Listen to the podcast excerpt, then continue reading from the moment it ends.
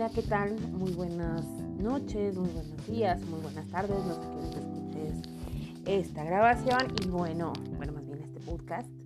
Eh, mi nombre es Marta Virginia Albán García, eh, soy estudiante en el Instituto Gastronómico Valladolid y estoy cursando el tercer trimestre y la materia es repostería 2. En este caso me toca hablar sobre dos temas importantes que son las pavlovs y los macarrones franceses. Como tal, voy a empezar en este caso con los pavlovs y luego seguiré con el siguiente tema.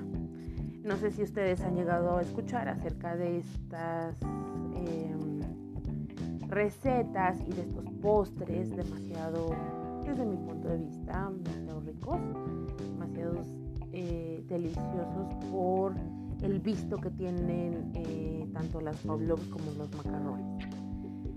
Eh, bueno, este postre, eh, el postre de la pavlov es una receta muy tradicional en dos culturas, lo que es Australia y Nueva Zelanda. Eh, generalmente las pavlovs se comen durante todo el año y sobre todo en celebraciones especiales o en días feriados.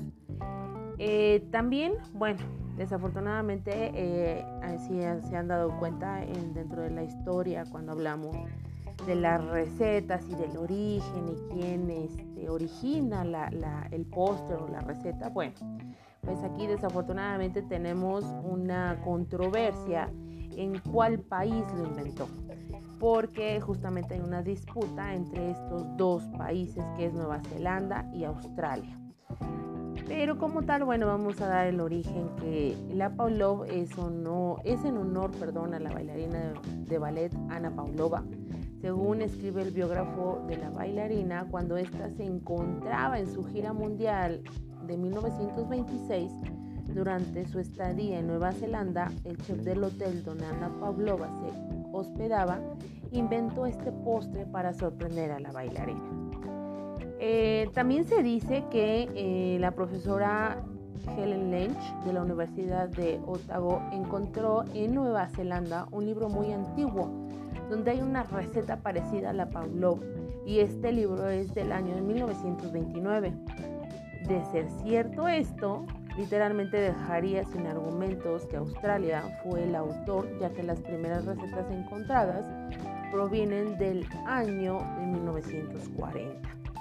Eh, si tienes alguna duda sobre cómo es, la verdad, eh, su vista de este postre es eh, muy vistoso precisamente por, vamos a decir, el color blanco y el color rojo, en este caso de las frutas.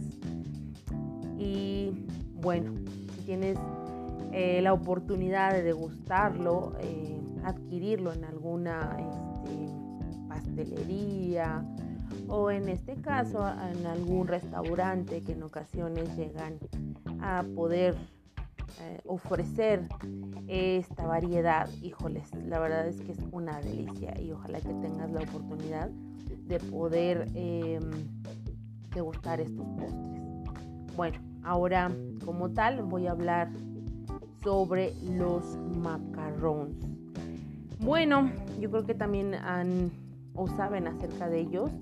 Esta es una galleta de harina de almendra que tal cual llegó de Francia eh, de la mano de Catalina de Medici a finales del siglo XVI. A partir de ahí, esta delicia de origen italiano hecho raíces en Francia y se transformó hasta convertirse en un icono de su gastronomía. La historia cuenta que la reina María Antonieta era aficionada a esta delicada galleta. Aunque no tenía la forma como la conocemos hoy en día, en el pasado el macarrón tenía tan solo una tapa. No había ganache, eh, bueno, en este caso a manera de sándwich, y estas dos moneditas de harina de almendras le atribuyen a Luis Ernest Laduré, panadero francés, el haberle dado esta composición por primera vez en 1862. No es casual que en las pastelerías y la Maison Laduré se hiciera famoso. Hoy es buscada por turistas y locales en sus tiendas francesas donde se exhiben estas galletas a manera de joyas.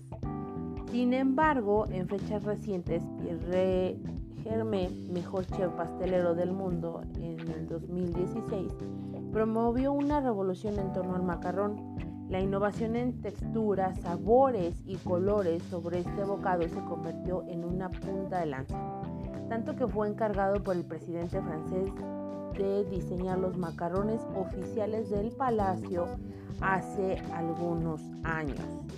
Eh, no sé si ustedes han tenido también la oportunidad de verlos, hay de diferentes colores, amarillo, como un tono rosa, el café, el color verde, pero también no nada más es que sean de, en este caso, eh, vamos a decir, del color, ¿no? Eh, en este caso, es los sabores tan, vamos a decir, tan en este caso de la receta, ¿no? Vamos a decir de, del ganache, en este caso que sea de chocolate, de crema de vainilla o de frutas.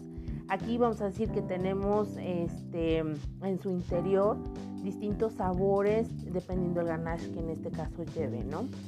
Y como tal, bueno, en los pasteles y todo, eh, en el área de repostería, bueno, se utilizan a veces para decorar los pasteles, eh, algunos otros tipos de, vamos a decir, de recetas, ¿no? Pero como tal, bueno, ustedes los conocen y me imagino que ya los han visto. Eh, es un postre demasiado rico. Y bueno, en este caso sería todo referente a los macarons y a las pavlovs. Espero que haya sido ah, una información bastante interesante. Y bueno, pues excelente noche, excelente día. Nos vemos pronto.